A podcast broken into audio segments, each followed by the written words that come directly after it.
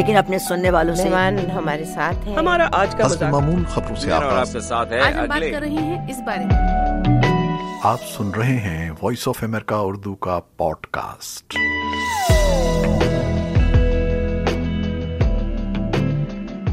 اردو زندہ رہے گی۔ قرآن کی ابتدائی تعلیم کی رحمت و برکت اسکول کے انتہائی مہربان اساتذہ کی ہمیں ایک مقرر بنانے کے لیے محنت اور بچوں کے ریڈیو پروگراموں کی مفید تربیت نے ہمیں اس منزل پر پہنچا دیا، جس کا خواب نہ ہم نے دیکھا تھا اور نہ ہی ہمارے والد صاحب کو علم تھا کہ وہ اپنی اردو زبان، تہذیب، شائستگی اور لب و لہجے پر زور دے کر مستقبل کے لیے ایک نیوز کاسٹر تراش رہے ہیں۔ وائس آف امریکہ اردو کے پوڈ کاسٹ کے ساتھ میں ہوں Khalid Hamid. Voice of America Urdu کے پوڈ کاسٹ سماعت فرمائیے۔ دلچسپ معلومات، ماضی کی یادیں اور نت نئے موضوعات پر اس سلسلے میں ہمارے ساتھ شریک رہنے کے لیے آپ اپنے فون کی iTunes, Google podcast اور اسپوٹیفائی پر وی او اے اردو کا پوڈ کاسٹ سبسکرائب کیجیے۔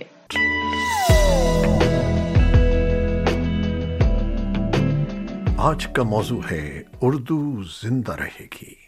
اکثر محفلوں میں یہ بحث ہوتی ہے کہ اردو زبان سوال پذیر ہے۔ اردو کا معیار گر گیا ہے اور اب تو بچے بھی یہ زبان جانتے نہیں۔ اور نہ ہی بولتے ہیں۔ میرے خیال میں یہ تاثر درست نہیں ہے۔ ہر دور میں اس کے بارے میں خدشات پیدا ہوتے رہے، لیکن یہ زبان جو لشکریوں کی آپس کی بول چال کی ضرورت کے تحت وجود میں آئی، آج بھی مختلف طبقوں اور لوگوں کے درمیان بات چیت کا سب سے مؤثر ذریعہ ہے۔ اور یہ اندیشہ کرنا کہ علاقہ یا ملک بدلنے سے زبان ختم ہو جاتی ہے بالکل غلط ہے۔ زبان کو ہمیشہ لوگ زندہ رکھتے ہیں۔ علاقے نہیں۔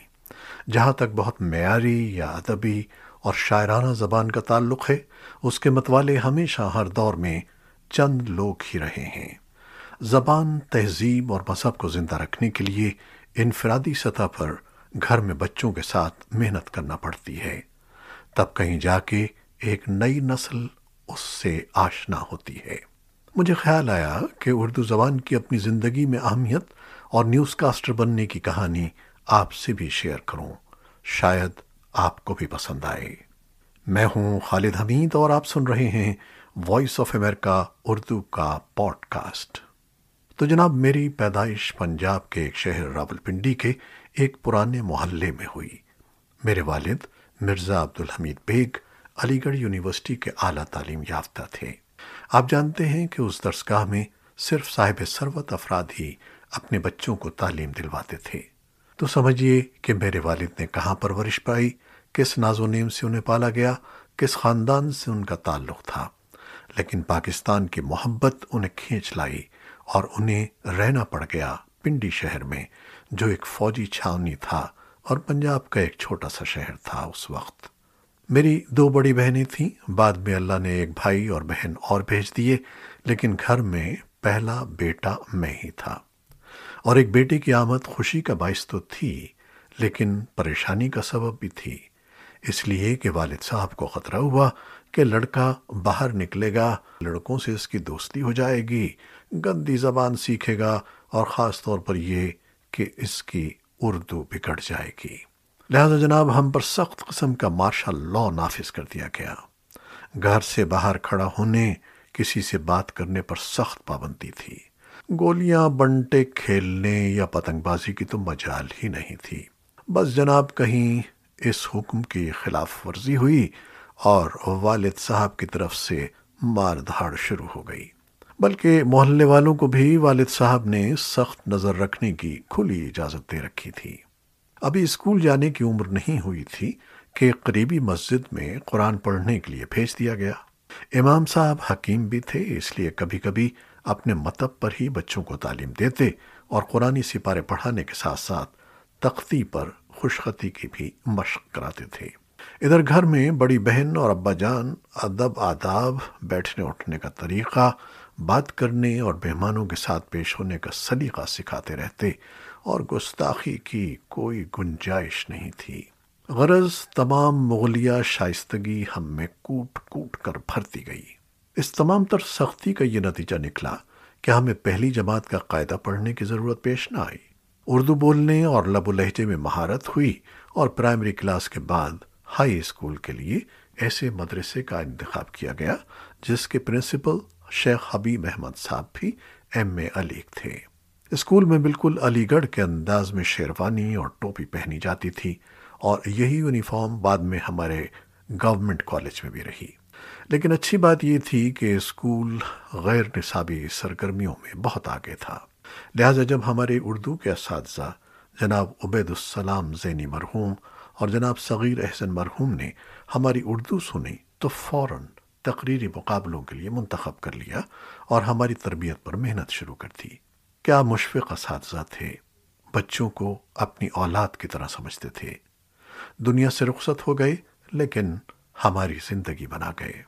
پھر آہستہ آہستہ تقریری مقابلوں میں جانا شروع کر دیا۔ کچھ انعامات حاصل کرنے کے بعد ہم اسکول کے باقاعدہ مقرر بن گئے۔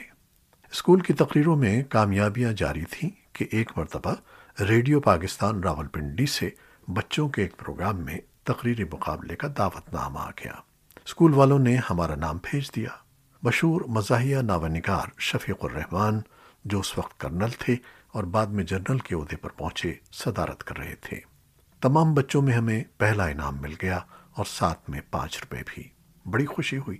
لیکن زیادہ خوشی اس وقت ہوئی جب بچوں کے بھائی جان مستر اکبر آبادی مرحوم نے، جو انتہائی مخلص انسان تھے، بچوں کے پروگرام میں مستقل شرکت کی پیشکش کر دی۔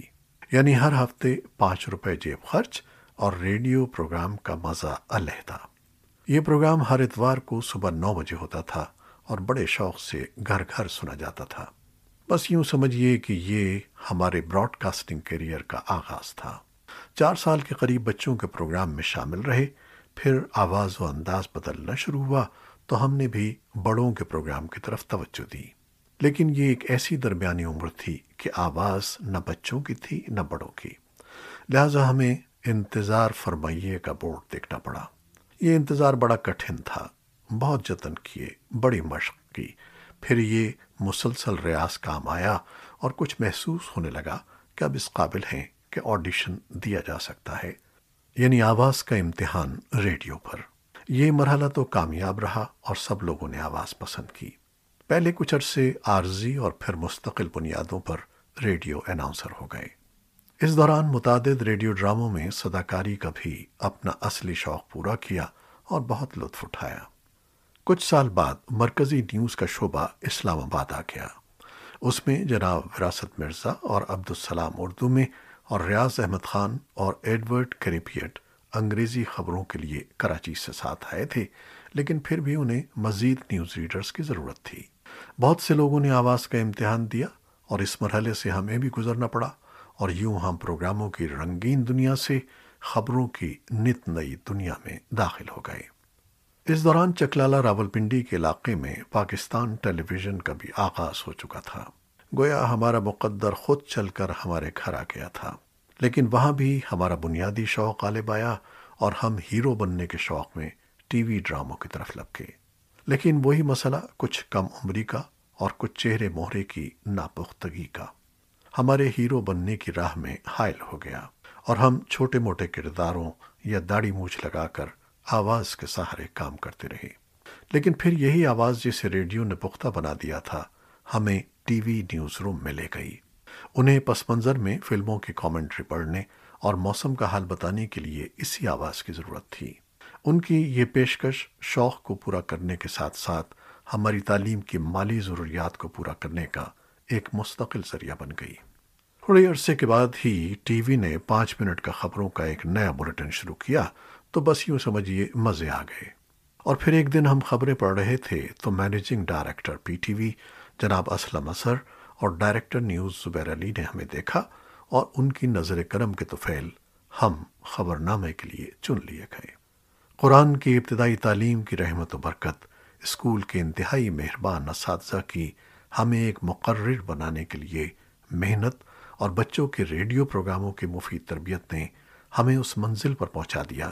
جس کا خواب نہ ہم نے دیکھا تھا اور نہ ہی ہمارے والد صاحب کو علم تھا کہ وہ اپنی اردو زبان، تہذیب، شائستگی اور لب و لہجے پر زور دے کر مستقبل کے لیے ایک نیوز کاسٹر تراش رہے ہیں۔